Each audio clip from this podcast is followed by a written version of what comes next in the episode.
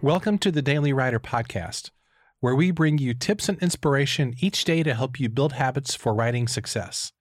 For more resources, including your free Daily Writer Starter Kit, visit dailywriterlife.com. After hosting the Daily Writer Podcast and the Daily Writer Club membership group for the last couple of years, I feel pretty confident in saying that most of the people in my audience are introverts. Like other introverts, I feel worn down by interacting with people. I love people, I truly do. Well, I love most people, let's be honest. But we introverts are wired to get our energy from being alone, not from being around people constantly. As a result, all the conversations that happen during the week leave me pretty mentally depleted by the time that Friday rolls around. So, for the last year or year and a half or so, I've kept a pretty strict rule. I don't do any calls or meetings on Fridays.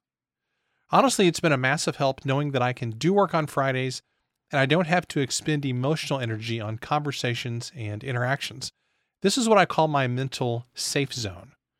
Now, I used to feel guilty about this as if being an introvert was some kind of a weakness, but I've come not just to accept, but I've come to celebrate the way that I'm wired. It's important for you to put guardrails around your emotional wiring.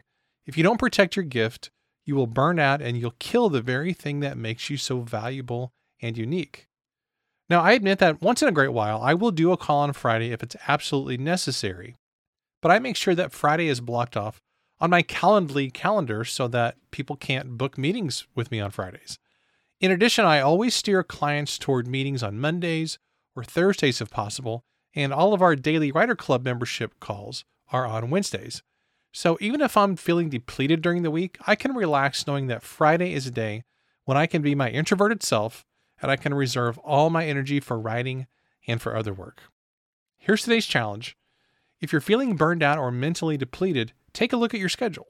You might need to build a mental safe zone into your week. Thanks for listening, and I'll see you next time.